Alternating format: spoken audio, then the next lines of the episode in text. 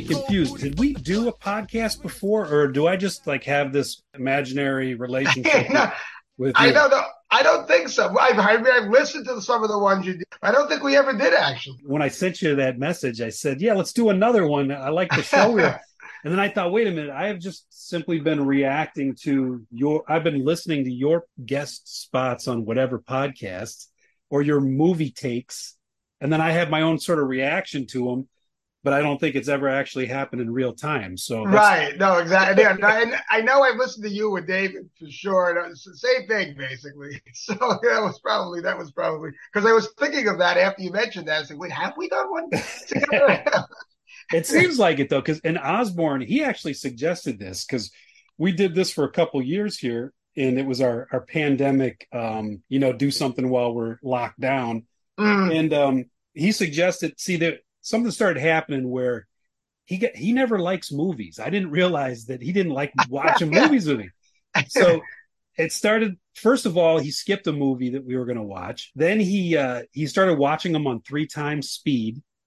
And, and then at one point, I left to go uh, get a drink of water. And I, when I we listened to the recording later, he was singing to himself, saying, "Why do I do this to myself? I don't like movies. Maybe I should just call and talk to Dave on the phone." And then he said, "Hey, man, what if I give you the passwords and then you talk to Scott because Scott's the movie guy."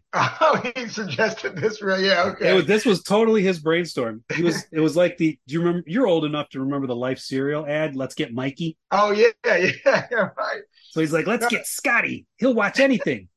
That's true. Like that movies, but then we go off into other things. And yeah, you're right. I mean, think about it. He's not, you know, he's more passionate about other stuff. Although now, yeah, with his whole anime thing, Right. um, it's a little odd. I, strange tangent he kind of took. You know? yeah, I'm o- I'm only uh, familiar with uh, it's like the big three or four that everybody my age, Gen X, seems to have seen, like Fist of the North Star. Uh, yeah, yeah. Akira, Akira, Akira. yeah, Akira. Yep, yep. Right. Vampire Yeah, Hunter. no, D. no, I know. Right, That's- right. That's kind of what I came into it also. To be, you really, yeah.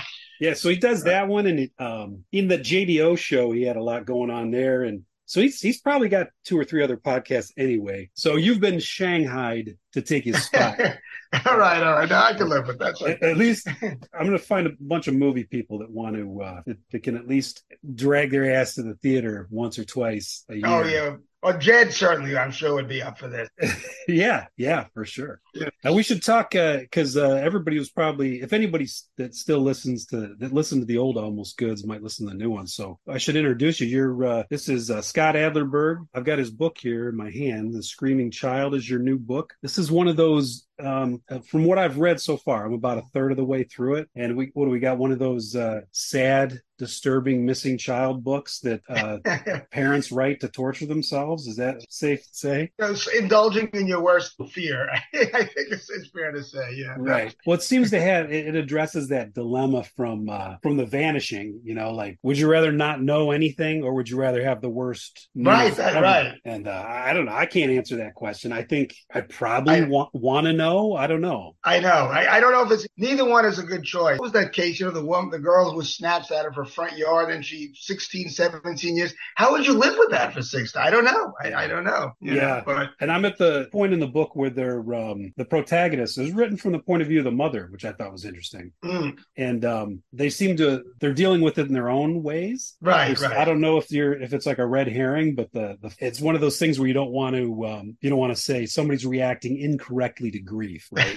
But- right. Every, but they seem to be reacting incorrectly to grief, and so I don't know if you're setting me up for some reveal there, but I, you don't you try not to be like uh, you know Meryl Streep and cry in the dark and uh, oh, yeah. yeah. like how how are you properly supposed to respond to this horrible situation? this, all right. They, she in that movie, she was basically pilloried because of her, her reaction. Right. It wasn't. Right. Yeah. Yeah. No, I know. All right, so that just means that I'm suspicious of everybody in this book so far. I don't know what. If you're suspicious of everyone, I was just saying that's a good thing. So it's Okay. working so far. Okay. That's all I'm saying. and I I love the uh like trying to solve it. It's it's early enough where I'm not just totally depressed about the subject matter. Where it, Mm. The the disappearance has just happened, but there's the possibility that the kid could have just run away because you you chose an interesting age. The kid's old enough that you wouldn't just tear your hair out and in worry because there's a possibility it could be a runaway situation. So right, it, right. so you can kind of enjoy the mystery of it, and or at least not be as stressed as if if like a five or ten year old was missing. Yeah. It's the worst possible. Thing. But yeah, I like the idea that uh, recording the the weird screaming in the woods and sending it to somebody to try to solve it already is um that stuff is uh is fun. You know, it's, I I want it to get grim, but I also hope it doesn't. I, I think that's the, the curse of parenting. I don't know. Lots of people could relate to this, obviously. Yeah, Um, for sure. It's a good size. It's a good size too. It's like it's uh barely cracks 150. So that's a that's that size I can't seem to master. Okay, so um, I was hoping that you would see. Not only did you see Oppenheimer, you saw Barbie also. I did Uh, go see Barbie a couple of days, about a week shit. later, a few days later. yeah, So you uh, you did the the requisite the requisite pairing. I did. Yeah.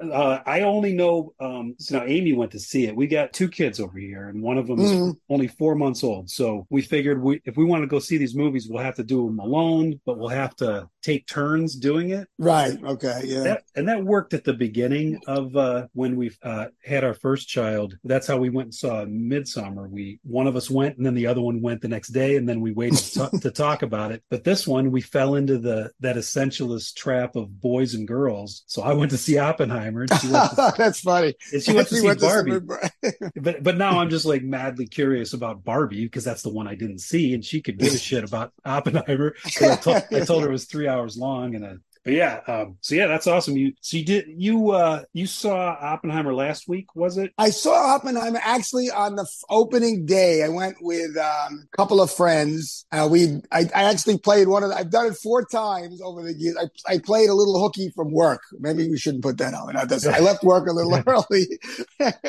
plenty, Yeah, of, this- have plenty, plenty of leave time, so no one at my work's going to hear this. I'm sure. So. uh, well it's you gotta uh, start it early you gotta start it or else you're gonna be there uh, with a, Yeah, with a three yeah. hour movie with a three. So we went the first day and big, you know, big screen theaters, like, like whatever, 10, 14 theaters, you know, screens there. Um, and yeah, it was funny because especially coming out, which was about six, I think it was a three o'clock show. There was just, it was the theater, the whole theater really was filled with not only, not only women, but all the women were wearing pink, but you know, all these people going to see Barbie, but Op, Oppenheimer theater was, was filled too. And then I went to see, that was, um, opening day. And then I just went to see Barbie Monday, this past Monday by myself at a matinee. So it wasn't too crowded there, but, um, I, no apologies either. Barbie's good. It's worth, it's abs- definitely worth seeing. It's funny. It's clever. I, all I say about, but you really got to be uptight. You really got to be in up, really uptight to take this movie like, oh, it's you know attacking this and attacking that, and it's it's it's satirical. I mean, about Right. men more than women, for sure, obviously, but it's uh, it's hardly something that's you really. It shows more about the people who comment about it than the movie. The movie is very it's very well cast. that's what it seemed Um, that's what yeah. amy was telling me about it and telling me some of the zingers uh some of the funnier lines in it and it sounds like it it calibrated itself to like the its audience found it which is rare that you know usually th that's not including the people that are raging about it but it's i was hoping it was going to be a kids movie because there's nothing to take a kid to see right now um and, but then it, she says not really she might be bored because it it really is more entertaining for adults Yeah, I Maybe- think that's true. At least like from like the age 12, 13 up, you, you know, you'd be into, but adults are definitely, you know, when I, when, when they first mentioned they were going to do Barbie, it was funny, my reaction, because I, I guess I must have heard, I don't remember what order, you know, Margot Robbie's in it and, and Ryan Gosling and then Greta Gerwig. So there's, oh, that sounds, but I was like, you know, uh, at my, I'm 60 years old, so I watched a lot of TV in the like, you know, late 60s, early 70s, cartoons and late after school. So I'm probably about as far from the Barbie demographic as they had at that time. You know, person of color, a black guy who was a boy, you know, and yet I probably have seen as many Barbie commercials as anybody else. right that's true so, so it was like, yeah, Barbie and Ken, of course, even though I never had them and had no interest in having them. I got to see how they do this. So yeah, I, I G- Greta Gerwig's previous movies. You wouldn't you wouldn't guess that she would go in this direction. That that well, I mean, maybe the what, the ones that I saw was Lady Bird and uh, Frances Ha. Right, right. As that, I Well, she- all I've seen. She well, she directed. I mean, Frances, I think was was Noah Baumbach who directed. but oh, right, but she she did Lady Bird and Little Women. I haven't her version. of I haven't seen that yet. I saw Lady Bird for sure. Oh, that was okay. that was yeah. Um, and she co-wrote Barbie with Noah Baumbach. I mean, they're together, you know, but as a pair. But um, they co-wrote it, and you know, you can see this is the kind of movie where it's you know it comes from a toy and a Mattel and all of that. You really, she really has to thread the needle to do a good job. It's not easy. She did a she did a great job. It sounds know. like from what, from what I hear, they do some of that cutesy, like biting the hand that feeds them, so that Mattel is the villain in the movie. Right. that- Yeah. Mattel is the villain. Uh, and, uh, what's his name from Saturday Night Live? You know, it was in, um, how could I forget? It was in a zillion things. The comedian Will Ferrell. Will Ferrell. Yeah. Will Ferrell is the, is the head of Mattel. So, you know, you can imagine. So it's not someone you're going to hate. You can't ever hate Will Ferrell, but he's, he's essentially nominally the villain. And one of the jokes is the entire board, all of the, all of the people on the board, on floor, whatever, 50 of the Mattel, you know, corporate building, they're all men. And all- every single one, there's not one woman working there. And, Right. they and they're, they're in charge of like, no, let's have a blonde bar. Let's have this kind of Barbie, that kind of Barbie. So it gets these little digs in. Yeah, it definitely gets Wait, these, I little wonder. digs in. I wonder how like how bold that really is. You know, that like when they did uh, these new um uh what's the show uh, Black Mirrors. How they it seems to be mocking Netflix. This Netflix product. This the I don't know if you've seen the first couple episodes. I saw, yeah, like the one with Salma Hayek, definitely. I saw Yeah, that the first couple this year. Yeah. yeah. So Netflix is the villain there, and you and you when you watch it, you think, come on, it's not real.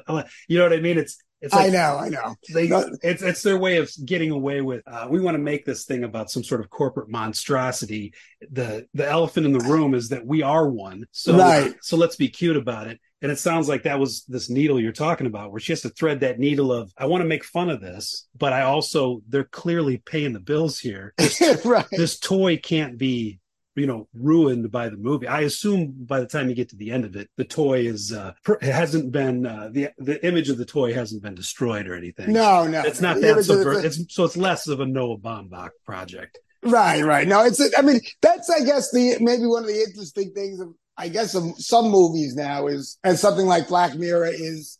I guess you know unless you make a very low budget independent, we're kind of past the era you could be since money plays such a big part, and you got a talented director like Greta Gerwig. You know, they throw they she can make this movie. I'm sure she's had some thoughts about Barbie in general. I mean, she's she grew up, you know, probably playing with dolls or whatever. Um, and you know, how do you how do you deal with that now? It's it's it's not like the old days where you can just be totally subversive if you're going to be making. On the other hand, maybe movies were kind of always that way. You know, like a lot of the old movies, they would sneak in their messages. They're not going to tear down society. On the other hand, they kind of have their cake and eat it too if they're good at it. I guess that's Right. the best you can do. I don't know, you know. No, absolutely. That was one of the uh, conversations that comes up here a lot, probably because we watch, or at least I put the movie Zodiac on constantly. It's got, it's got that it's got that little moment in the middle where they go to see the Dirty Harry movie, Mm. and uh, th- that's like an ongoing debate of you know is that first Dirty Harry movie is it is it is that a case of that having your cake and eating it too? Is it is he fascist or is he subversive? Is he because he's he seems to hate authority, but also he's you know he's clearly a, Yeah. a bully, and you know they kind of do it. I think they do it way better in the second Dirty Harry where he's literally killing cops. So they Right, that, that one that one feels much more subversive. But the first That one, one feels yeah, go ahead. No, no, I was to say, I, I was to mention, you're right. I think the second one, I remember years ago reading something about, about that. And he said like, you know, they were forced to in the second one because they had that dilemma. He's a bully and he's kind of, he's, fa- he's authoritarian in, in certain ways, but he doesn't respect authority. So they had to make in the second one, the villains are like proto Nazis. Was it David Soul, a blonde guy? Right, blonde, right. you know, yeah. So Dirty Harry by comparison is fair, is okay, I guess. If the villains are that Exact- bad. Exactly. It's, it's, uh, I think comparison I had it was when you had when Hannibal Lecter is the uh, becomes the hero because the other serial killer in those movies is always so seedy and you know, off- and- right. and, off putting. They're like, oh, he's the he's the good one. He's the good serial killer. So, right. so Dirty Harry's the good fascist because he does what they want him to do. But yeah, that's that's the kind of uh, that, that kind of cutesy stuff. Where is, is it really subversive or is it just? Are you going to see a pro cop fascist beating up hippies movie? Or are you going to see a uh, San Francisco native you know, trying to break the system from within or whatever. You know what I mean? Right, right. Yeah. No, that's one thing that I think Clint Eastwood, and he's made so many movies, some are better than others, but that's always made him interesting is he kind of, he's kind of, you know, it's not his real life politics. So that's one thing, you know, he is what, yeah. but in the, in the movies, he's very hard to pin down. He's exactly. Kind of, he's exactly. very, and that's what makes him so interesting, you know, whether it's yeah, the Dirty Harry movies. He's fascinating. He, he does the old, uh, he does like the Bruce Springsteen thing though. Here's one album for me and one album album for you and one and yeah and every so often the one movie for us you get the unforgiven or you get something i would even say the, the first or the first two dirty harrys we're like what the fuck was that I but, but, then you then you get something like Gran Torino, and you're like, "What? This is like oh, old man shaking his fist at." But then it, or or sorry, old man screaming in a chair. But then he comes he comes back with something like like a or White Hunter Black Heart. You're like, "Holy shit!" I know, right? so who is you just can't figure out who that guy is, and I think he's probably does he, he's kind of like his his hero John Huston where he's he's infiltrated as much as he can but he's you know he's he is a monolith you know he's he's still just like barbie is isn't don't they use her as a literal monolith at the beginning of the movie? They yeah they, they have a complete riff on you know 2001 right. yeah. Which is one of the better riffs i've seen. I mean it's been riffed before i guess but yeah. Um no i, I think too like you know um with clint eastwood another thing is to me, he, he sort of seems like, you know, an ex- this would be maybe a good topic for a talk sometime. I thought about this a lot. How people are at their, you know, in regular life, I've not, I've talked about this. I know sometimes with other, in regular life, they are, they are, and they can, you know, they don't always come across well, or they talk about politics. They sound like anybody else. You know, they're not the most informed, they've, but they're better, like he's better in his art than he is in real life. He's yeah. more complicated and more ambiguous. Um, who would make a movie like uh, what were the two um, World War II? You know, the Iwo Jima movie, and then uh, yeah, I mean, he made then once from the Japanese point of view. Who the hell would have expected Clint Eastwood to make a movie like right. that? You know? It's that's interesting because what you're saying is it's kind of the opposite of what you, what, at least what I seem to see with actual mortals outside of the Clint Eastwood world, right? Is, that people online are very um, overly simplistic or less interesting, whereas in real life, you meet someone, you're like, you're totally normal. Why are you such a piece of shit on the internet? I don't totally. understand. I don't understand. I and Clint Eastwood is the opposite, where it sounds like in real life he might be kind of a piece of shit, but then on the screen, you're like, who is this guy? exactly. You know? No, you're right. He's much more interesting. I know uh, you, you, must remember this the podcast, Karina Longworth, great movie podcast. She did a whole one on uh, on Sondra Locke, you know, so Clint Eastwood oh, plays. Boy. And he, oh, he was, so, he was, there's no way around it. He was such an asshole. I mean, yeah. he was such an asshole with her, you yeah, know, really, a, really a piece of shit. Um, the worst thing he ever could have done was greenlight that Rat Boy movie that she made. I know the Rat that's right. that's got to be abuse. no, that's got to be exactly how to get rid of so, how to get rid of an ex. You don't want to have anything listen, to do. Listen Go up. make Rat Boy. Yeah, Rat Rat Boy. Yeah. here's a here's some, just some millions. It's great, Rat Boy. You'll be an auteur. you know, exactly. I know, that, but yeah, that's. Um, but yeah, no, that that that stuff is really interesting. Where and but I agree with you. Like with a lot of people on online, you then you might meet them and you're like, wow, yeah, person's fine. They're funny. They're what okay. Ha- what happens through the filter of that screen? Whereas Clint Eastwood, he's got the it's the reverse. Maybe that's the um, and that's why people end up with the separate the art from the artist. If it was if you, you're separating the artist from the art, is uh, maybe that's a lot easier to do or something. I don't know. It's uh, yeah, I know I'm not sure, but I just think in real life, it, I, there's too much exposure to, to art to artists, so to speak. You know, whatever right. you want to call them now. Uh, who knows? Like if we if we saw, uh, you know, if if if Dostoevsky and Tolstoy were on fate, they might have seemed like total assholes for all we know. You know what I mean? That's like uh, re- it reminds. Recently, I was uh, I showed Tough Guys Don't Dance, the movie, to to Amy, to my wife. Oh yeah, okay. and uh, mm-hmm. wasn't sure how she'd take it because I I put a lot of terrible movies in front of her, but that one's uniquely terrible to where it crosses over into kind of brilliant. I think so. She we watch. Yeah, it, no, I agree with you. Yeah. We get to the end of it, she seemed to be enjoying it while it was happening, but I've been burned on that one before. so, yeah. so I turned to her and she's like, I would watch that again right now if you pushed play. Oh. And uh, it's become this sort of um this sort of uh, uh, uh, Rosetta Stone in our house. Like, are you cool? Do you like tough guys? Do you like tough guys don't dance? Can we trust you? But uh, I decided to reread the book, and I had read it probably I would read it in undergrad and at the time I couldn't distinguish between the two of them so I would to me the book felt like the movie and the movie didn't seem that unusual back in you know the early 90s uh it just seemed kind of like a lynch knockoff to me Right. It was had a bit of that feel. Yeah, I remember that. Right. and uh, if, if anything uh, the way we're we were talking about it that it seems to predate Twin Peaks and it seems to have influenced it heavily. There's very much there's a lot of Twin Peaks crossover there. But anyway, so I rereading the book, it's there the separation is much more severe when you read him later in life because the book he's trying to do the book serious and then the movie he gave up on that. You can tell that the movie's just kind of a it's like a riff on those types of movies. Um, Yeah, I, I saw it a long time ago, but I didn't. I don't remember thinking that this is totally straight, serious. You know, like Yeah. he, he's he's in on the joke, so to speak. right where the Right. the, the book to to maintain the gag of of approaching some sort of it's very it seems like a very straightforward plot on the surface. A guy wakes up where did he get his tattoo? There's a severed head in a in his uh, marijuana stash. So that's how it's and, and it, that could be played in a, a lot of different ways but in the book it's he does it deadly straight because that, all the incidents are so unusual that the book is is almost borderline melodramatic. It's so quote serious. But anyway Mm. lo- long story short I, i've been rereading the book and we were watching the, the movie and um, it just sort of reminded me of uh, that that famous uh, insult from gore vidal where norman mailer attacked him at a party and, uh, right. and his response is one of the greatest put downs uh, ever, especially to, to a writer when they asked Gore Vidal about this fist fight or whatever. He said, as usual, words failed him, yeah, that is a great line. Which is like, line. which is so good. And uh, but that which led me down the rabbit hole of wait a minute, how many people did Norman Mailer attack physically?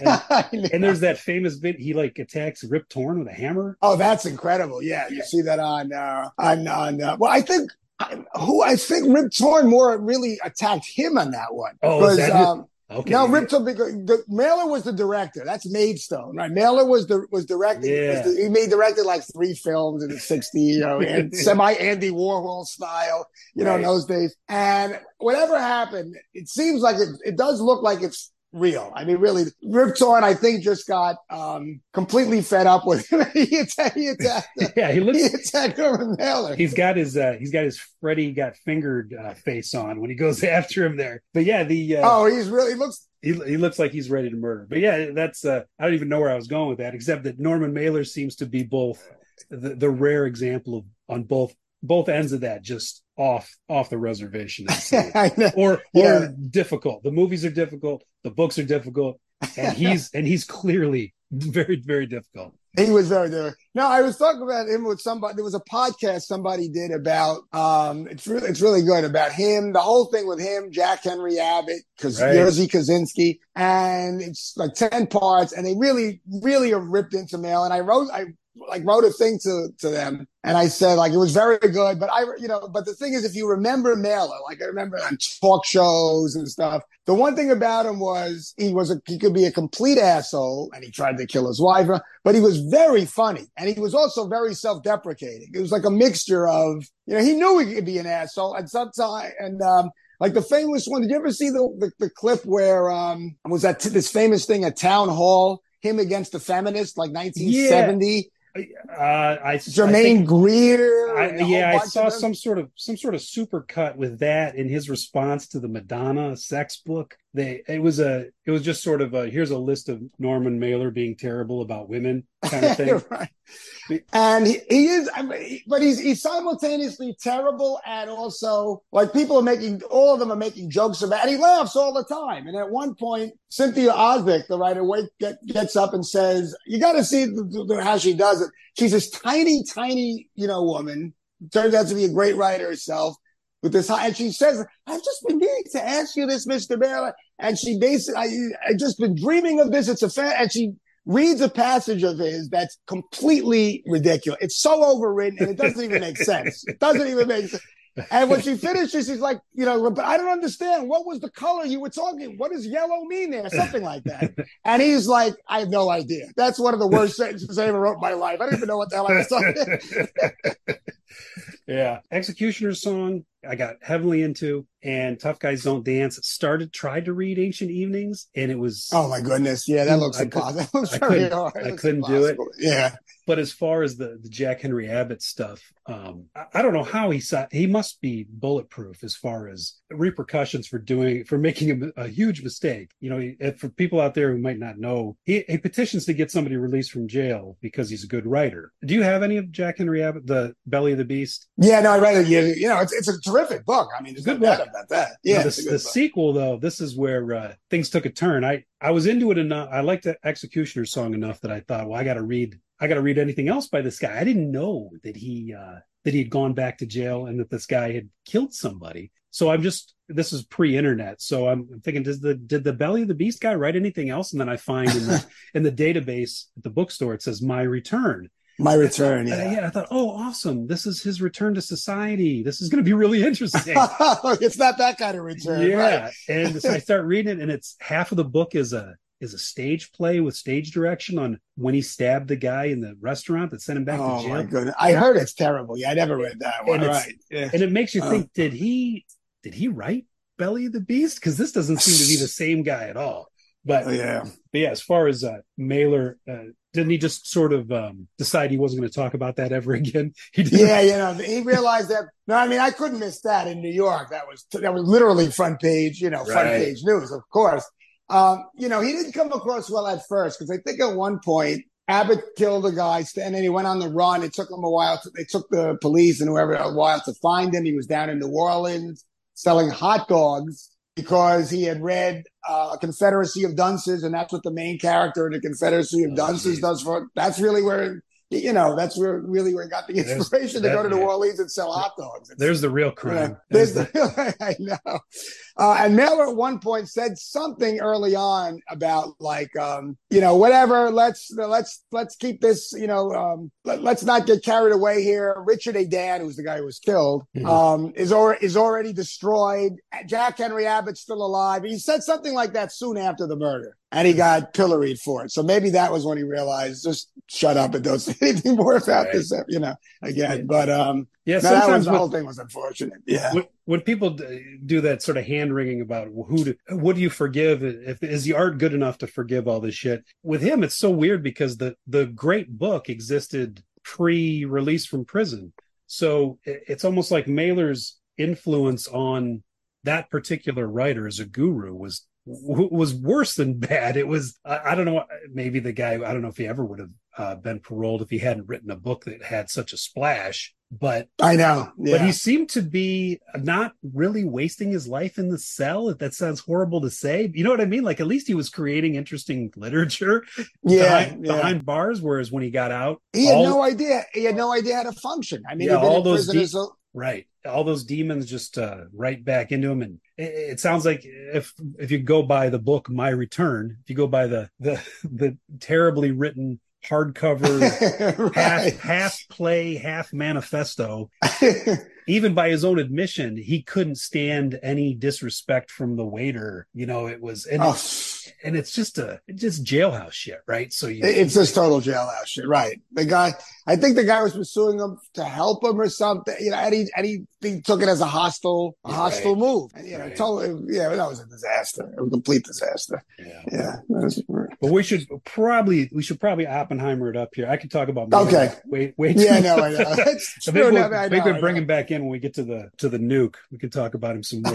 okay, right. But yeah, so you but you went to at the beginning when you're talking about you went to see Oppenheimer and you said you saw the pink. That was that was not in Oppenheimer. You saw that no, no. on the lobby or whatever. I don't know the lobby. Yeah, no, people oh, going okay. to see Bar because it was like a big, you know, all big screen. It's a really nice theater, but big multiplex. You know, so some people are going to see Barbie. Yeah, okay. right. Yeah. I was just wondering if the, the crossover seems to only go in one direction, where a lot of people I know that saw Oppenheimer go see Barbie or want to doesn't seem to quite go in the other direction. I don't, know, I was thinking, I really think I heard conflicting things uh, about Christopher Nolan's reaction because Barbie was was is Warner Brothers, and you know, every film he made through Tenet was Warner Brothers. Every single film from I mean, maybe Warner, maybe even Memento was released by Warner Brothers, but obviously all the Batman movies, and they had he kind of kind of falling out with Warner Brothers after Tenet because he wanted to only have it on the big screen, and that's the year they were they were screen they were streaming everything on right on HBO Max. So they kind of like to get back at him, and then we left, and he made Oppenheimer with whatever MGM or whatever studio it is, and to yeah, get back at him. They released Barbie the same day, and he was supposed to be pissed about that. I think he should.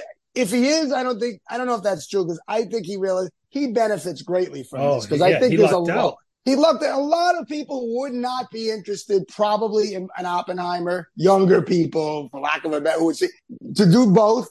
I'm sure their main interest is Barbie. Also, Sir Oppenheimer, I'm sure he picked up more business from yeah. Barbie than the other way. I, he benefited more than the other way around. Oh, absolutely. That's, that's yeah. one of those turned melons into melonade, definitely. Cause yeah. Because yeah. if you think about the Tenet, Tenet was just a huge dud, but uh, I actually saw that in the drive in because it was dead center in pandemic land. Nobody was going to see that. And um, that's the one where actually uh, where Osborne and I were supposed to review it. And we ended up reviewing the trailer and pretending it was the movie. And uh, it was indistinguishable because it was it's such an obtuse kind of movie. It's kind of inscrutable in a lot of ways. So the, the experiment was, oh yeah, yeah, could we just review a minute and 30 seconds in the same way? And not quite a successful experiment, but, uh, yeah, that, but you're, you're absolutely right that he couldn't have lucked out any better with, by them incorporating his movie into the other movie because it, people are doing it to, to do it. It's, it's a, it's this activity. Yeah. Oh, it's yeah. too bad. I, mean, I, I, wish it was like the, untu- the end of the Untouchables where they go into an Oppenheimer screening and into a Barbie screening. They're like, let's switch the juries.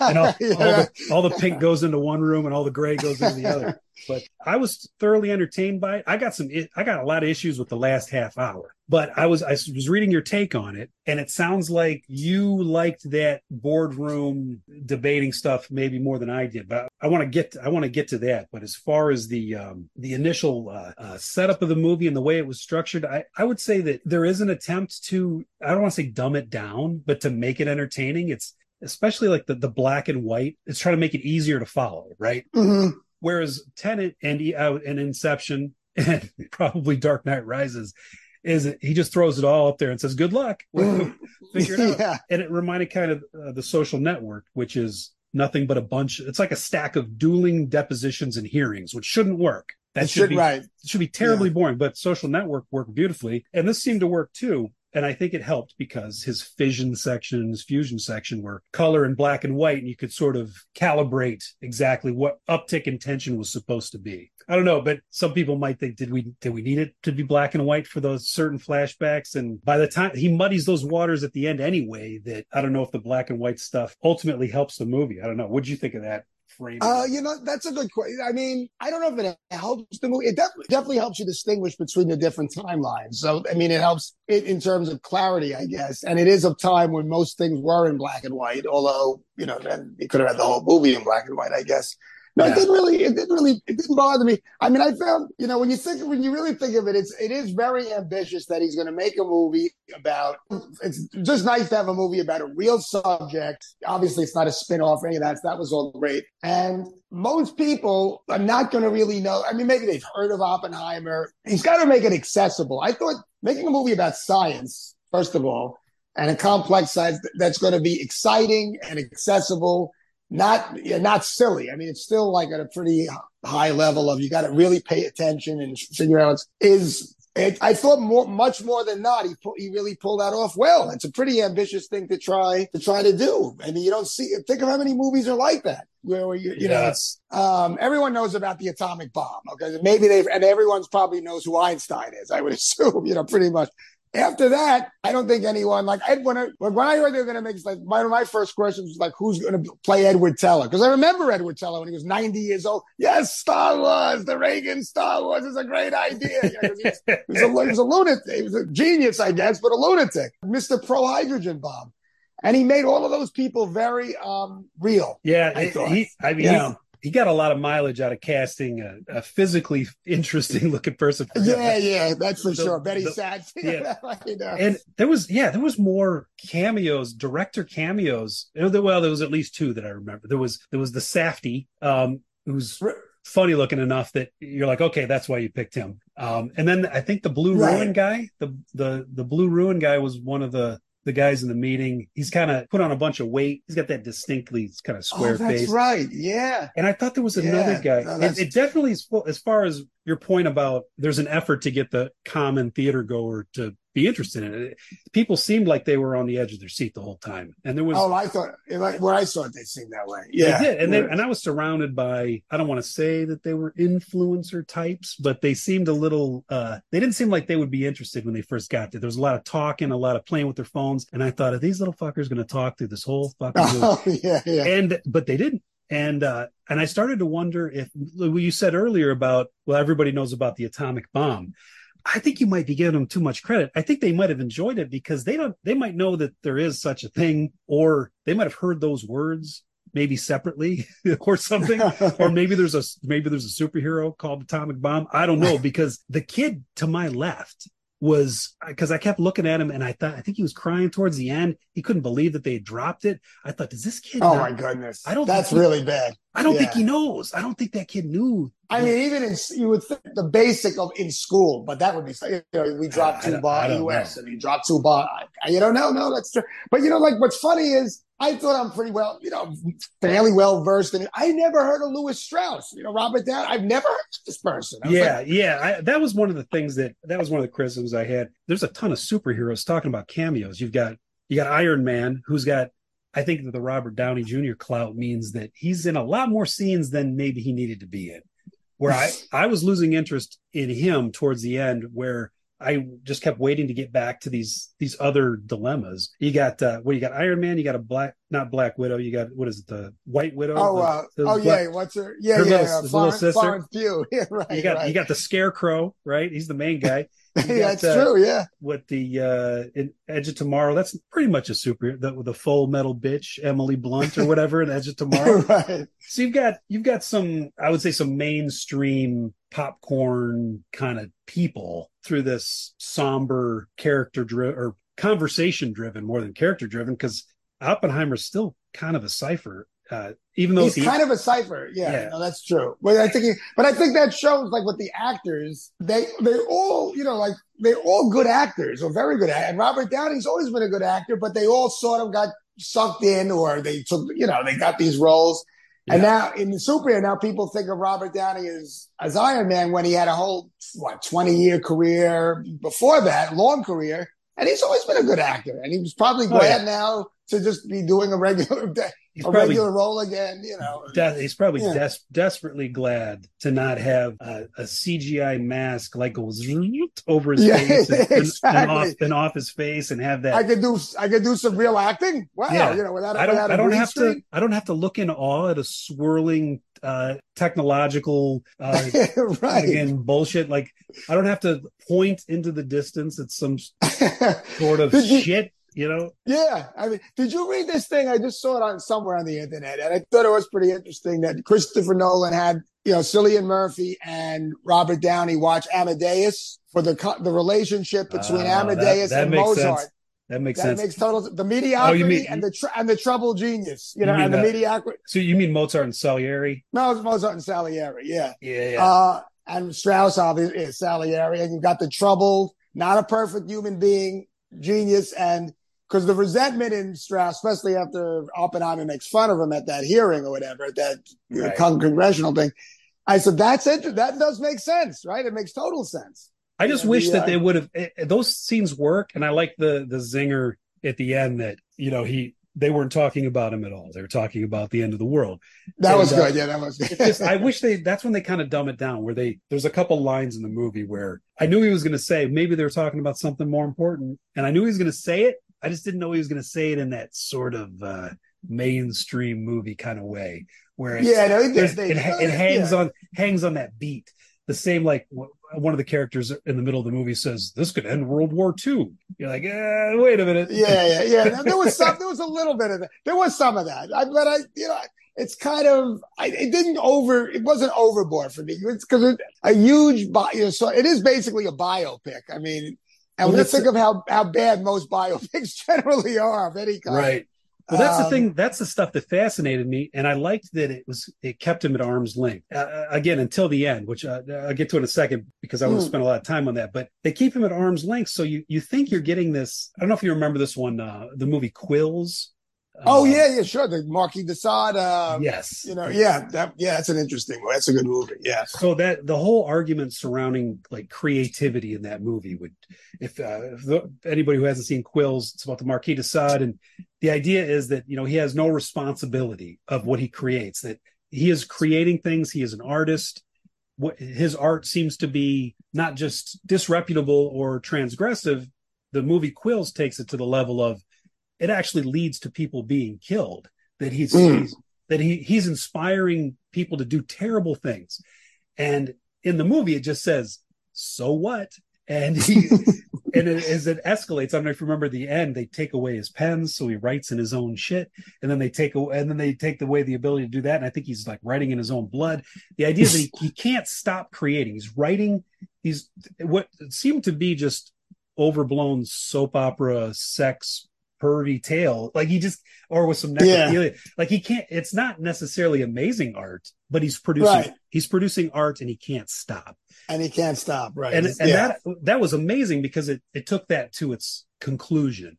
So when I'm mm. when I'm watching Oppenheimer, I thought this is the stuff I really like, where he can't. If anybody asks him, he can't seem to explain why he wants to make what seems to be the worst possible thing ever created, Ex- except for the fact that he's creative, right? And he yeah. and he wants he it seems to get a charge out of when he has those moments of success. They make sure that he's his excitement is is rare in the movie, but it's definitely there, and it's when he's creating.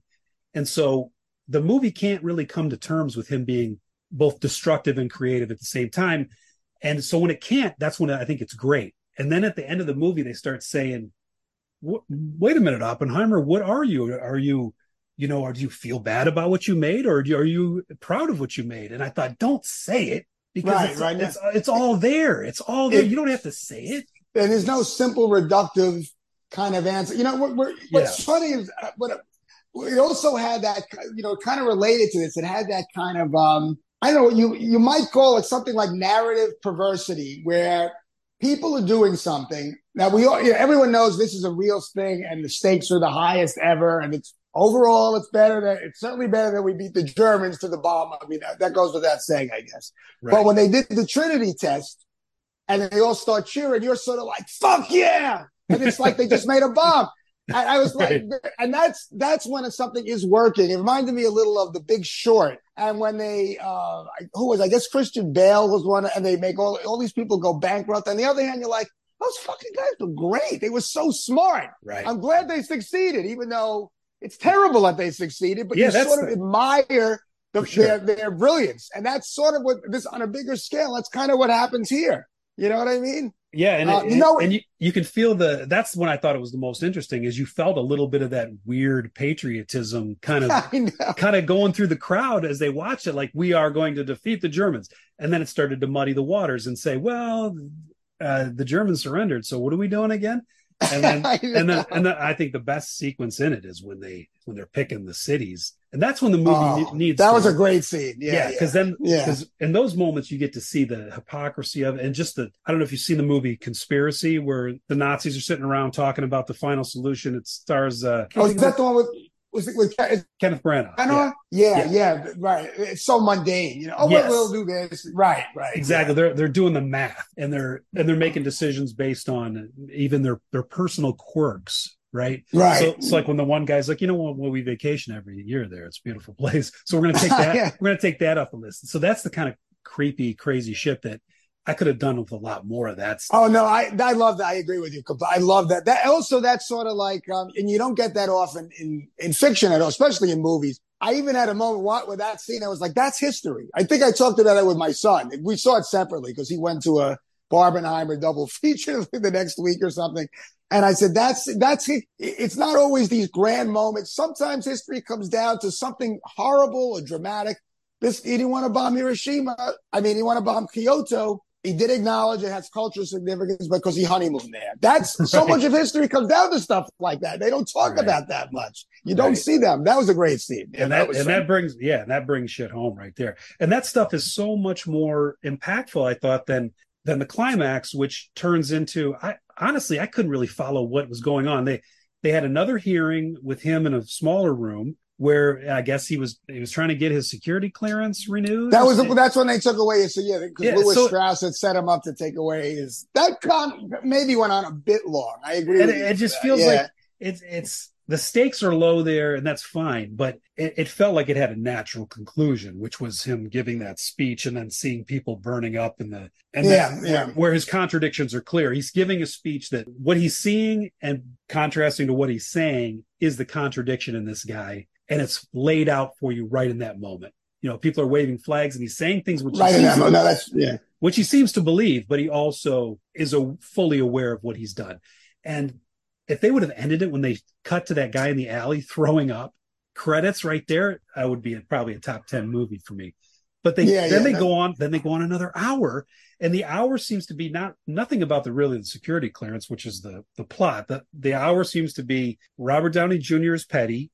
And right. And the movie on the what it's going to do is on a very surface level is going to talk overtly about his contradictions.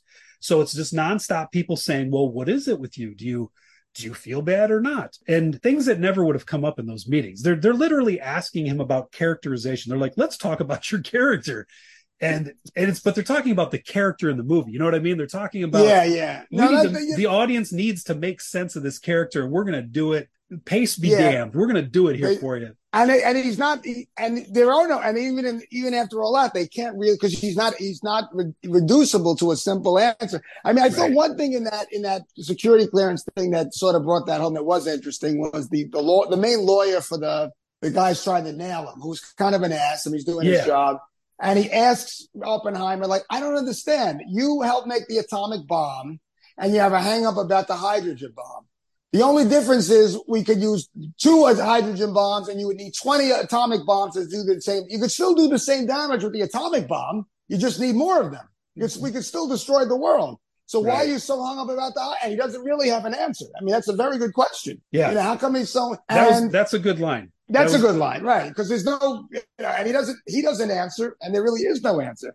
And he had allowed Teller because when Teller's like, I don't want to work on this, I want to do my own stuff, he said, go do it. I mean, he gave Teller carte blanche to uh, go work sort of on your own on the high. He didn't say no, you know. So that aspect I thought of the movie was effective. There are a lot of questions that really, it's it's real, it's history.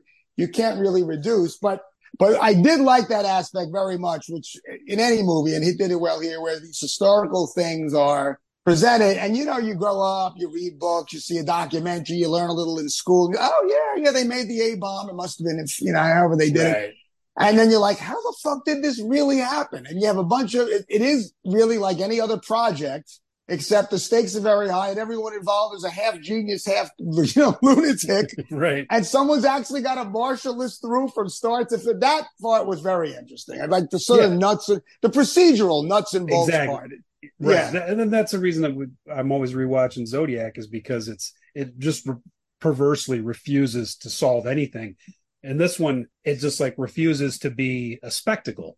It just says mm. we're gonna we're gonna talk it to death, which and that stuff that stuff I loved. I, I like getting new information and learning about this stuff that I've not, that I didn't know about before. It just seemed like the the end was this big characterization trial. Like, tell us about your contradictions, sir. Yeah, no, and, that's true. You're right. It did too much. Which didn't, which doesn't really. It's not that complicated of, of a dilemma. Um, like if you go back to the to the movie Quills, like I I get it, eh, but I don't I don't know if I needed that extra hour. I, that's the kind of things I want to discuss later on my own. I don't want, but there was a couple there was a couple good lines in that and they you could tell they wanted that ending of the they wanted to come all the way back to the einstein thing and to get there they had to sort of yeah go around the go all the way around the world. They took, right, they took they yeah. took the long way back. they took the long way around. But somebody said to me, "Well, how would you end that movie?" And um, we used to do some on the previous episodes of Almost Good. Uh, I would try to script if I was to script doctor it. How would you do mm. the, la- the last hour of the movie? And if I was to script doctor this, I would kind of do what they did in Fat Man and Little Boy. I don't know if you've seen that one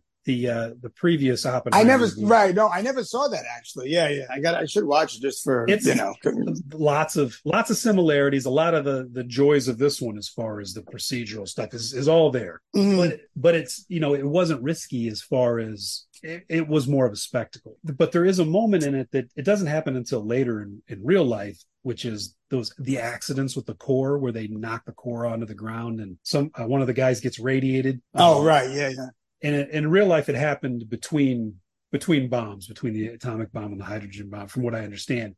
But in Fat Man and Little Boy, they do this. They they kind of retcon it. They they make that happen during at the uh, at the little town that they make. They make in Los Alamos, yeah. So you get an idea of what this bomb can do, uh, mm. what it what it's going to do to people um, not just explode. That it's John Cusack plays the character. I can't think of his name in real life, but in real life, somebody was maneuvering one of these cores and it fell out, and they he quickly put it back.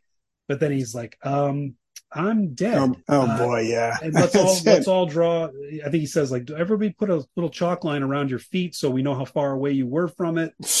and uh, he does the calculation. He's like, "I'm dead, but I think you're going to be okay." And then, sure enough, in a, couple, in a couple days, he starts to, you know, mutate basically. And that's yeah. and that's the kind of thing that that is more more of a Hollywood moment, right? But mm-hmm. I, I think that if they're going to play with, if they're going to amp up the importance of this mundane meeting, I think it you might. As far as I know, that's very, very historically accurate, except maybe the relationships. Um, I would put that scene in there. I would do the same thing Fat Man and Little Boy did, which was pretend like that happened in Los Alamos. Because okay. and, yeah. and, or this is where the, where the script doctor would happen, or he gives the speech, um, and you could maybe he loves this kind of he loves those that those edits he could crawl back and forth between that and that accident and there's your ending because that that has all the all the weight of and it also gives you something visual and i just think that that i don't know why nolan would not include that very personal experience of one of the scientists accidentally radiating themselves you know what I mean? Right, right. Yeah. It yeah. seems like it's they even named the core because I guess it happened twice. Two guys were killed by this core, so they started calling it the Demon Core. Oh my goodness! and eventually, they melted it down and turned it into a hundred other bombs or something. But that's the kind of thing where why doesn't his movie making brain kick in and say, "Do I really need Robert Downey Jr. to have so much screen yeah, time. I will say that stuff didn't bother me as much as it did you, but I I will admit I was wondering, and maybe it shows I just had never as history it was interesting. I I never heard of Lewis Strauss and stuff, but I, at the same time I was wondering why they're spending so much time. I didn't find it uninteresting, but I was wondering why they're spending so much time with Lewis Strauss, who's I wonder if it's a, maybe, a peripheral figure in history. I mean, who the hell? Yeah, you know? Maybe yeah. Robert Downey Jr. demands at this point. isn't he the highest paid actor in history? So maybe, I mean, Christopher Nolan time. probably has he probably has the clout to uh the, you know the, he's one of the one of the few you do it my way you know you know you're not in the movie but yeah. no no it's true I, the only thing I can think of is maybe you know, whether it worked or not is another question, but maybe some of it was, you know, if he, if he sort of was thinking along the lines of Amadeus and, you know, Mozart and Salieri, which is one on one. It doesn't involve Congress and politics. It's really about art, right? The mediocrity and the genius. Right. And and Salieri is a more interesting person than Lewis Strauss. I mean, right. And, and, Sal- itself, and, and Salieri gets in early with that conflict, whereas this one they don't even tell you there's a conflict until right, right. Hour. That's so the you, point of the whole movie in Sally, right? In, in Amadeus, you so see that. Yeah, it doesn't quite. Yeah, but as far so, as the, the the stuff that I thought worked the best um, was the there was there's a scene early on where he seems to give up his kid because uh yeah yeah I because they want to go right. ride they want to go ride horses and drink. And I think that's what this so those are the sort of messy moments where you think this is actually kind of interesting because I knew they weren't going to glamorize him, but right. the, the, audience still has to kind of follow along. And, and there's just that sequence where he, you know, the party goes and says to his brother, can you take him for a can long you, time? Can you, can you take my kid? That's what he said. I know. I know. Really. It's amazing. You know, um, No, there were little things like I, I I'd love to read the book. I mean, I never read American Prometheus, but I was you know delving around on the internet, like you know doing some re- Wikipedia and everything. And yeah. apparently, um, his wife, I guess, you know, um, Blunt, uh, Emily Blunt. Blunt's character. Yeah, yeah. She, um, you know, because of the, of the tension in their marriage, and says, first of all, there was, apparently there was a lot of drinking at LaSalle, which is comforting to hear. You know, you have all these guys, yeah, but also, yeah, but also like, um, and she stood out even among all those people as like one of the heavy drinkers, which they showed in the movie, I guess. Yeah. But also sometimes she yeah, would sunbathe. She would sunbathe naked just to get on his nerves because she knew that he was fooling, you know, he fooled around sometimes. So the, right. there, there's probably even more to mine there in terms of the, the, the quirks of all these people you know, they even could show in the movie. Yeah, yeah, that, that stuff um, was the womanizer stuff was hilarious, and it, that was the the first half. The first hour was uh, moved quick, and it felt kind of uh, I, the first two hours. I was I was riveted by the movie, but yeah, the uh, just that that uh, it almost had a comedy cut where they he goes in there and says to his brother, you know, I'm a selfish and terrible person. I don't remember the line. I'm a selfish and terrible person. And the brother's like, well, selfish and terrible people don't say that. Oppie. And he's like, okay, great. Take my kid forever. yeah. And then it's like, so a, it's almost like, yeah, yeah, it's like a comedy cut to them riding horses and having fun again. Like, I know. Good, we got I mean, a, this is, this is the great Oppie. He tries to murder his professor. He cheats on his wife he gives up his kid that goes out in the desert and goes horseback ride. This is the great hero of our movie. Of our movie. And he also he also gets it. to they get to indulge in that. Uh, there's like this real attempt to to sexualize quantum physics. I don't know if you remember uh, Beautiful Mind, which I detest that movie. Not just I don't like. It, I don't. I don't particularly like it. it's yeah, not just. Yeah. I mean, it just did had nothing to do with the reality, which which would have made a great movie. But it yeah. also has this really idiotic scene where he's using game theory to talk about who's going to pick up the girl in the bar. Do you remember that sequence? yeah, yeah. And it's just so annoying. Oh, yeah. Where, whereas you can tell that the, the movie is just just relishing making math sexy, right? And it's just so so fucking embarrassing. And this movie has one of those moments, but it was actually kind of a little bit funnier where they try to make it. I don't remember the scene exactly, but I think he's doing it with uh, with with White Widow, whatever. Uh, Florence. Oh Pugh. yeah, yeah, yeah, right. Yeah. He's trying to make the quantum physics sexy with her, and she's and she's very much kind of a movie character. She does she does the cliche uh, I was talking about uh, earlier with with Amy is throwing the flowers in the trash scene, which, uh, as a, as I said to her, aliens watching our films would assume that this is the expected outcome of, of receiving. if, if, you receive a banquet of flowers, what do you do? Well, you chuck them immediately into the you nearest waste bin. Right. You could hear you could hear a Herzog now. This is what humans do. They this throw is... their flowers. yeah, that's like uh, at least Gro- Grosse Pointe Blank they address that where she, but she says i think she's like i'll go put these in some rubbing alcohol which seemed like commentary on the on that ritual but but yeah the idea that i mean it it, it would honestly be great if that was the ritual that that if bring a you know bring a human woman a beautiful fragile plant and how how creatively will she destroy it that right that, that means that means she's into you i don't know why our our alien exactly. voice sounds uh, sounds like Oppenheimer all of a sudden. I don't know.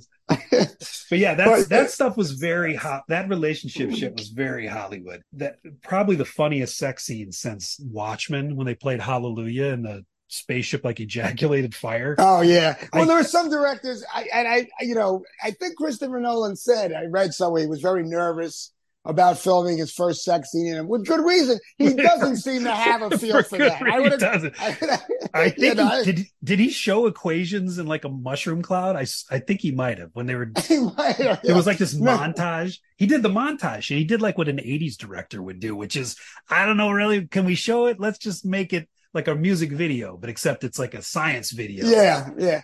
It no, no. I mean, not, not everything's going to work, but it, it, that was very 80s. Yeah. I mean, in some ways too, you know, the movie is a little bit of nostalgic value in the sense of, wow, once upon a time we could all get on board as the same team and work together. Number one, right. you know, the United, and number two, they, they actually respected science. You know what I mean? It's like, uh, you know, I wonder what Anthony Fauci thinks of this. If only they treated me like this, how come they didn't treat, you know? yeah. Yeah. It's got, I also think it does that that thing we talked about the mundane earlier, where that's the most terrifying stuff. So they they can show all the explosions they want and all the the you know the decimation of the of cities and countries and you know, but when they talk about it, when they say things like when they were talking about the the near zero refrain that the movie keeps mm-hmm. having, where they keep saying, "Are we going to light the atmosphere on fire?" Oh, Well, yeah, no, that we- was good. That- that We've was we've done the yeah. calculations. It's near zero. yeah, that. Well, Matt like, Damon's reaction to yeah, that was good. He was he was perfect for that. Yeah, well, a- zero would be nice. That was- that was- near zero. And then they- they bring it up two or three times, which is great. They should have said it about ten times. But I like when they're they're taking bets on it. Uh, you talk about a, bet, Yeah. a bad bet. Somebody is going to win if the I atmosphere Yeah. Who's going to be the last person to collect on that bet? I know. It's Yeah. really exactly. And No, that the, was- that the was idea really that they yeah. do it anyway. Just the fact that there was even a chance that it would set the entire atmosphere of the planet on Oh. fire, and they still said, "Eh, we're going to do it anyway." Even if there was gonna- any chance, it's that Even that it was a minuscule. That stuff is terrifying. Yeah, and and he says kind of blithely at one point, right when they're having that discussion. Well, theory will only take you so far. I mean, that's a science. Right. We got to see if it's going to really work. The only Right. way to do it is to do it. Um, You know, you bring up. I mean, uh, sorry, I, I said you bring up Matt Damon.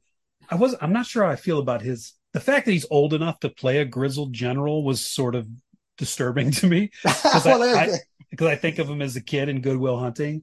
yeah, But he also had speaking of terrifying lines, and this is one that sort of uh, makes me kind of reassess one of the speaking of tenants, one of the main philosophies I've carried with me like my whole life. Do you remember when he says they're talking? Uh, they want Oppenheimer to to rat on his buddies or his uh, brother's friends or whatever of having communist uh, um, Mm, communist connections. ties or whatever. Yeah, And Damon says some one of the other military guys like he won't tell us who it is, and Damon's like, yeah, you know, it's that American schoolboy attitude that there's something wicked about telling on a friend. And I thought, what? That's that's kid stuff. Like the idea that you it's not understood that you don't rat somebody out. You know what I mean? I couldn't Yeah, believe, yeah. I couldn't believe it was said by somebody in the movie that's not a villain. I yeah, yeah. I don't know that that line is it might not rattle you as much as it rattled me, but I thought, Yeah, wait, is that a do I have a schoolboy attitude about ratting somebody out? that's I like, thought yeah, when that, I it thought that was it's in it's just inbred and I don't know. right. And plus the way they said an American schoolboy attitude, I thought, wait, do the do the British do they tattle on each other? That's true. That's a great. Yeah, in the IRA in Ireland, you know, is that a schoolboy attitude? That's Yeah. that's probably pretty universal. That's true. Yeah, right. So that, Um, a I actually. I googled that, and apparently it's something that he actually said. Apparently that general actually said that, or Oh, my God. I don't know if he was a general. Was he colonel? Colonel, at least Yeah. yeah, at least that type of colonel. Now he was perfect as as as. What was also interesting was like, I mean, I never knew this, and it makes sense. Apparently, nobody. He says this like. So you had a lot of recommendations here about me. No, nobody wants. Nobody recommended you. Nobody thinks you should leave this Yeah. project. But like somehow, Yeah, and then he pulls, he sets him down. he had a stroke of genius, of brilliance there. Yeah, he does the whole Raiders of the Lost Ark moments. There's a couple of those that are very much some of the uh, fun scenes in Raiders of the Lost Ark where somebody flips around the the chalkboard and you have the the kind of nebbish uh, scientist type is tell, telling the military guys what's up, like putting the the fear of science into them, right? Or Yeah, right. there was and there was actual uh lines uh, there was a couple raiders of the lost ark lines that i noticed like the um i don't remember the exact scene but they they're in a room again with uh both military and the scientists and somebody says Mm. wait wait they're using uh, water as an isotope regurgitator or whatever the fuck they Oh, say and they they literally do one of those they're digging in the wrong place yeah, yeah. They took a wrong turn or something. Yeah. Exactly. Yeah, yeah. No, so that and that was totally know, that, that moment that was the digging in the wrong place and they also had the one where at the end of it he does there is some line essentially saying they they don't know what they have there and the military's like we got top men working on it we'll take it they do one of those we'll take it from here moments yeah. They had, they And- had some and- of that. in yeah. a ware in a warehouse full of boxes cut to the giant warehouse so yeah that that kind of uh raiders of the lost ark z- kind of zingers i thought also in, in a good way kind of made it hollywooded it up at, at the at the beginning before it really Right, settled, right. settled in Uh, No, it's definitely. I mean, it's definitely. I guess you know, in a certain way, that would be one that's more, I guess, you know, admirable. But it's definitely a Hollywood. You make a movie for that much money in it with all that. promo- It's going to be a Hollywood. He made he made an intelligent Hollywood movie. Hollywood movie. It's definitely a Hollywood movie with some Yeah. corny, you know, some of that sort of, uh, you know, kind of cheesiness or these kind of lines at times. it's got but- the i think the cheesiness not as necessarily the the words they're saying, but the pacing or the editing made it a little cheesier than it could have been. Like it had that that Dark Knight Rising pacing where you feel like you're watching a trailer, where but instead of seeing action, you're seeing these conversations, and right, so they, right. they never they never really. I think Fincher did it better in Social Network, which should have been been unfilmable. But you get these rapid fire well, not as rapid fire, but you do cut back and forth between conversations. And that one just I felt like it breathed a little better.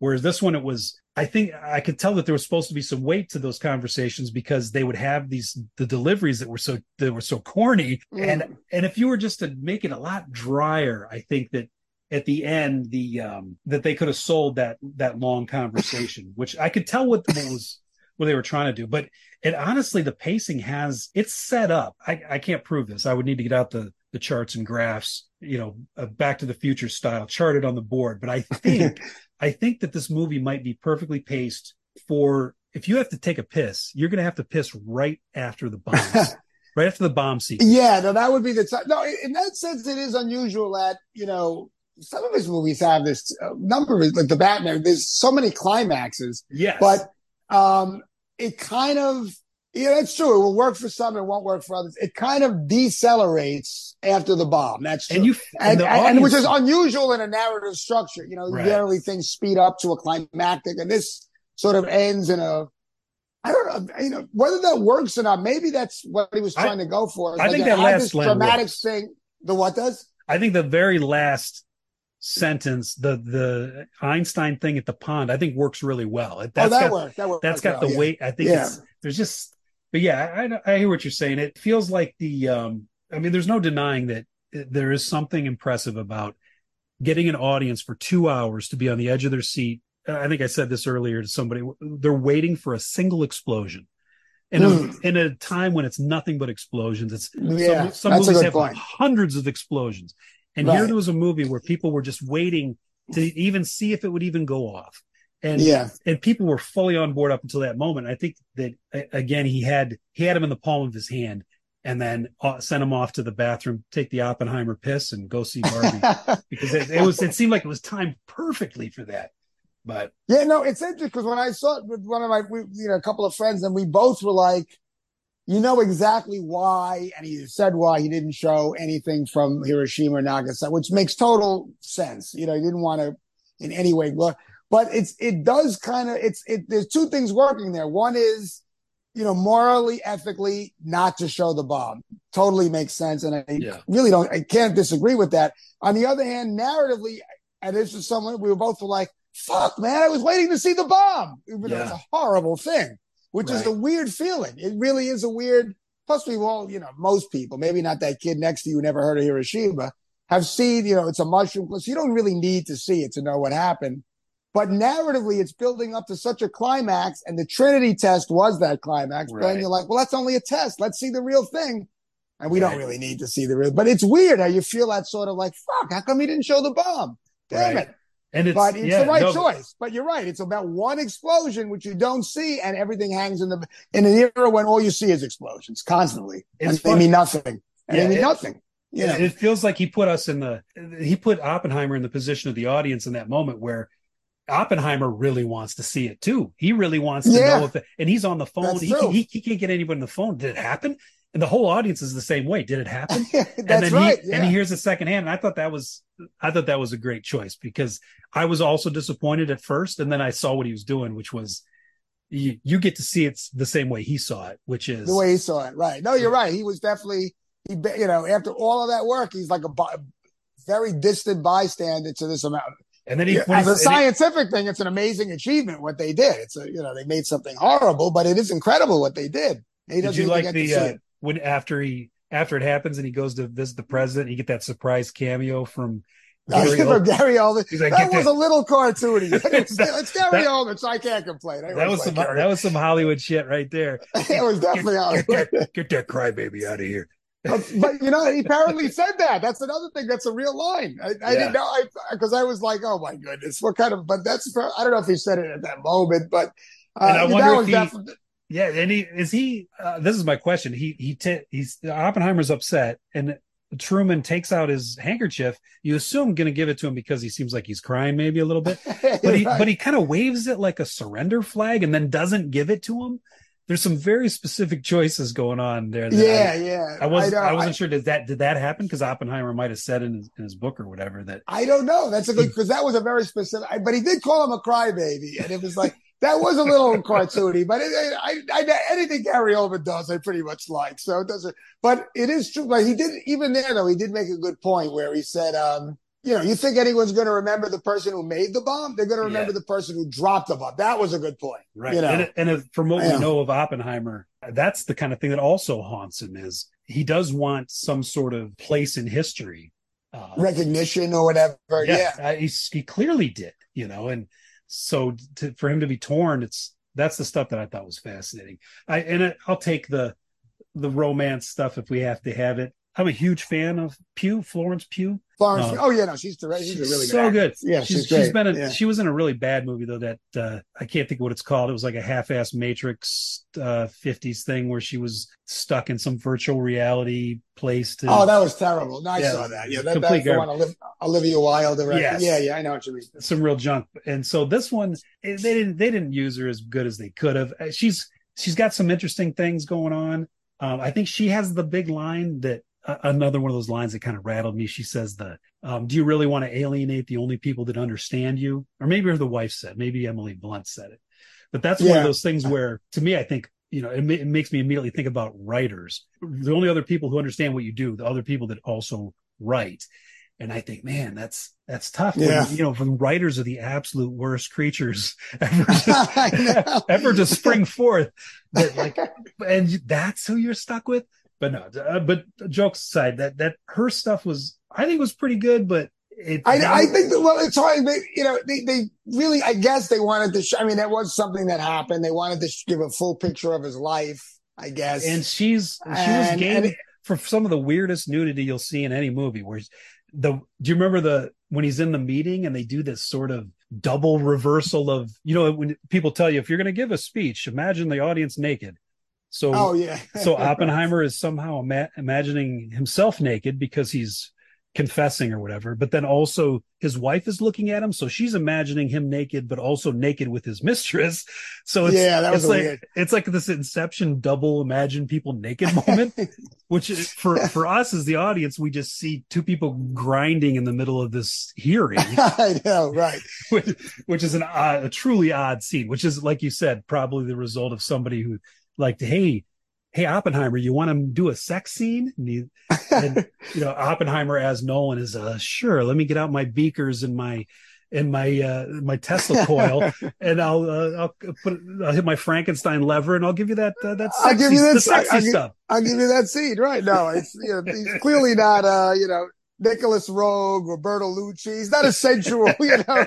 right. that's not definitely not it. We can see that's not his forte whatsoever. No, I guess yeah, just the show is fully rounded, and again, how as a person he was less than you know, I would say perfect, ideal. I mean, he he had his complications and flaws. Whereas Lewis Strauss is always like, well, I'm the head of the uh, whatever synagogue it was. He seemed to be fairly normal, you know, per- person in the sense of without many, other than being envious, small-minded, and you know, resentful. He, he didn't have all these sort of warts on it in his. That was probably, I think, why they explored so much of the Florence Pugh. But she's so good that you know she's a good actress. Uh, that uh, I would. I mean, if anything, I could have seen. I don't know where they would put it in. it Make it a three and a half hour movie. I'll leave it a little bit more about his relationship with his wife. Probably would have been interesting, but they gotta. They can't have everything. I mean, it's already three hours because that sounds like it was a pretty strange, you know, or let's say fraught, fraught marriage. Not maybe not a strange marriage, but a very fraught marriage. And she sounds like she was pretty formidable mentally herself. I mean, it didn't sound like he married an idiot or anything. So that yeah, they, they definitely you know. gave her a they gave her a showpiece scene where she gets to correct Yeah, yeah. the, the Correct, right. and gets in a few zingers of her own. That felt a little late in the game, but you know, Yeah, right. But otherwise, her- what, that's the I guess to balance out her giving away her kid and going off to ride horses and have the, the, best, the best afternoon of her life. and make good cocktails, you know, in, in Los Alamos. Right. You know. I, and the whole thing is so strange that they, I never knew this. Like, they, why Los Alamos? I mean, I guess they always. Why did they want, I, I thought it was the government. They put him in a secret location. And it's because he went camping there as a kid. He got to pick the place. I mean, that was so straight. You know, that's yeah, that's like the opposite of what, why the other guy picked Hiroshima. Uh, you, you think Yeah, exactly. the place he went camping did, why would he want to blow it up? Right? Yeah, I, I know, and it spread nuclear waste all over the place. But that scene too was, I thought, was when they're building the town, and you see him walking down the street with his hat on. He's like, "This guy's Gary Cooper. He's the sheriff." and that's that's something I It's like a saw. western. There's a bit of a meme going around where people are saying the first time someone's ever been cast where they're not as good looking as the real person. And so they put a, they put a picture next to the actual Oppenheimer who who does look kind of like a Gary Cooper type, He's Uh, walking down the street there, or whatever. Yeah, yeah. right? Where Uh, what's his name? Uh, the Scarecrow looking a little scarecrowy. he's scarecrow. He's good. He was good though. He's it's yeah, enigma, but he's very. He's an odd actor. I mean, I've always found him a good actor, but he always has something a little off about him. Yeah, I You thought know, was, I in an was great in effective those, way. He was great in those uh those fast zombie movies. The the first uh the first Oh yeah, running 28, 28 days later Yeah. or whatever. Which was, yeah, he uh, was. I think he's somebody said he's game to come back for a third one. Um, oh, I, I- would watch that. Yeah, even though I thought I thought he died in the first one, but I, maybe I was maybe that's that a zombie de- movie. Maybe so that was a deleted. it- That's true. yeah, right. But yeah, and he's pretty good on that Peaky Blinders. I was enjoying that. If you like Oh yeah, yeah a ton of Nick Cave songs and. Right. yeah. No, he was good at that. lots of sparks flying in that one. So yeah, um, awesome. Uh, Well, maybe that's uh maybe we've purged our purged our thoughts on Oppenheimer. I don't know if there's anything else we, got it out no, of our really. out of our Not that I can systems. Think of offhand. Yeah, the uh Got it out of our system. Yeah. right, right. Cool, cool. You said you have a how old is your son? Oh, He's 17 now. Yeah, he's, Oh, 17, okay. 17. 'Cause- Okay. So starting uh, college, Oh, he God. probably starting uh, um, August, a couple of weeks through uh, a few weeks. We got to bring him up Boston, up to Boston, BU. Oh wow, Unleashed. Yeah, unleashed. Does he? uh, uh, uh, he- Boston did- University. What does he Boston think of the the depiction of colleges in these movies that you make him watch? Is yeah, does- I, is I he gotta gonna- ask him. Is he going gotta use the about- use the slide rule to to? I know. All I know is when we were touring all these colleges, you know, I um yeah, every single time we went to California, we went all over the place, you know, down to Washington D.C. Finally picked BU. We went up there, picked it, went to a few colleges around there. Every college I went to with him, I was like, man, why can't I just go back to school? No worries, no cares. And I, said, I might pull a Rodney Dangerfield on you. I got a, ver- I got a very dirty look, so I I dropped that idea very quick. That movie kind of holds up though. That Back to School could be worse. Uh, a rewatch. Could, I would- I agree. I, it could be. It definitely could be worse. Yeah, it's because of him mainly. You know, yeah, so- something about I can't I can't even look at him without laughing. I he just I don't know Right. if that's a an an eighties thing because I don't know if anybody else now finds him funny. I, I don't either. Yeah. All he's got to do is make a stupid face and I'm I just lose it. You'll lose it. Right. Me too. Yeah, basically, that's. Uh, but now he might have been up for. I think he would because he knows Christopher Nolan and he's probably a little more savvy than most people who with movies. I mean, you know, but um, yeah, he was totally into it. He went with one friend the same day, one friend to go see. I think Oppenheimer first, and then Barbie the second movie. So he was totally. I was like, if you and your friends are doing stuff like that, it's good for movies. That's Yeah. all I can say. Right. Yeah, it's I- good for movies. just, it's good for them too. I. I just, it, it's good for them too. You just know though, Hollywood's going to pick the wrong. Like here, they're very different, and one is like you know product based, but they're both fresh. Barbie is, is fresh, and, and what it- they're just going to start copying those. Oppenheimer's a new sub. It's a, fr- a subject. It's not a, a spin off, and. The question is: Is Hollywood going to learn from this? I, I'm never optimistic. well, about you that, know, but, they're you know. they're of, of course they're going to learn the wrong lessons from it. right. You're going to get some. Uh, I can't even imagine. I, I assume that we're going to get a bunch of toy movies. We'll get a bunch of toy movies for but sure. as far Yeah. as what what lessons can they learn from Oppenheimer? Um, the only lesson they'll probably learn is release your ponderous biopic on the same day as a toy movie. That's about that's the only That- that's that's the only lesson. I know. I know. Yeah, no, it's, it's Well, I probably like hope a, I hope I can take uh, my daughter to see uh, Barbie, but I think it sounds like I'm gonna have to wait a little bit. She's just um the, It- oldest. it- how old is it? The oldest. she's the she's, older. she's only four. That's a little young, probably. I don't think. I just don't think she'll get it. I don't think. Yeah, yeah, that's what- upsetting, but yeah, Amy thought she'd be bored. She'd be bored. yeah, yeah. We just took her back from. We had karate today. She went to. uh It's tough to. She doesn't even want to get through a whole karate lesson. I don't know if she get through a whole movie yet. I want the Yeah. her first movie to be something she really wants to see. You know. Yeah, yeah. No, that's a good idea. No, I, I just probably would be a little. bo- And most of the jokes are going to go. I mean, well, maybe you know, most of it are going to go over her. Few psych gags, you know, she would let, but it's probably a couple of years though. I think. Yeah, I'll give it a years. couple years. Once once Yeah, yeah. once our little karate thing's over, we we walked down the street to to this karate lesson, and um, yesterday she went, and we, there's these big we go up these big stairs to get into the karate place, and then we come down and go out onto the sidewalk, and she stepped out onto the sidewalk maybe five feet in front of us, and Mm. somebody somebody on one of those electric bikes just went whoosh Oh, on the on the sidewalk, and they were on the sidewalk. Honestly, So today, uh, I figured we don't normally go to karate two days in a row, but I kind of talked Mm. them in, talked them into it, and I thought if this is this was right around rush hour, it was right around four o'clock. I thought there's got to be a great chance that this same guy, because he because he yeah because he was cutting through to get away from the traffic and then to take a left turn so he wouldn't have to wait at the light. And i thought the chances have to be pretty high that he'd do it again. And um, even after a longer than usual lingering after karate and going to get a you know a muffin from the little bakery uh, and st- and just stalking that corner for about 20 25 minutes nothing he never came back it was the most uh, the most disappointing anticlimactic. anticlimactic. Yeah, I want to say it's it had kind of a, kind of an Oppenheimer ending, is what I'm saying. It kind of had the it was like the last the last hour of Oppenheimer was me standing there for a, for a half hour waiting for that guy just to come down the street one more time. It- I should have left on a high note, which was when I got the muffin. Ironic. Ironically, shaped exactly like a mushroom cloud. Poppy seed muffin. I should have left. the connection. I, yeah, I should have left the mushroom cloud. Should have left the monkey. Yeah. Don't you I'm it know? right now. Talking about nuclear war. Talking about nuclear war.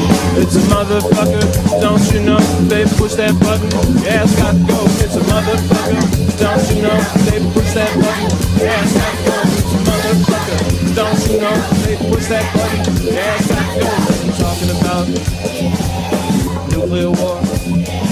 They're talking about nuclear war. They push that button.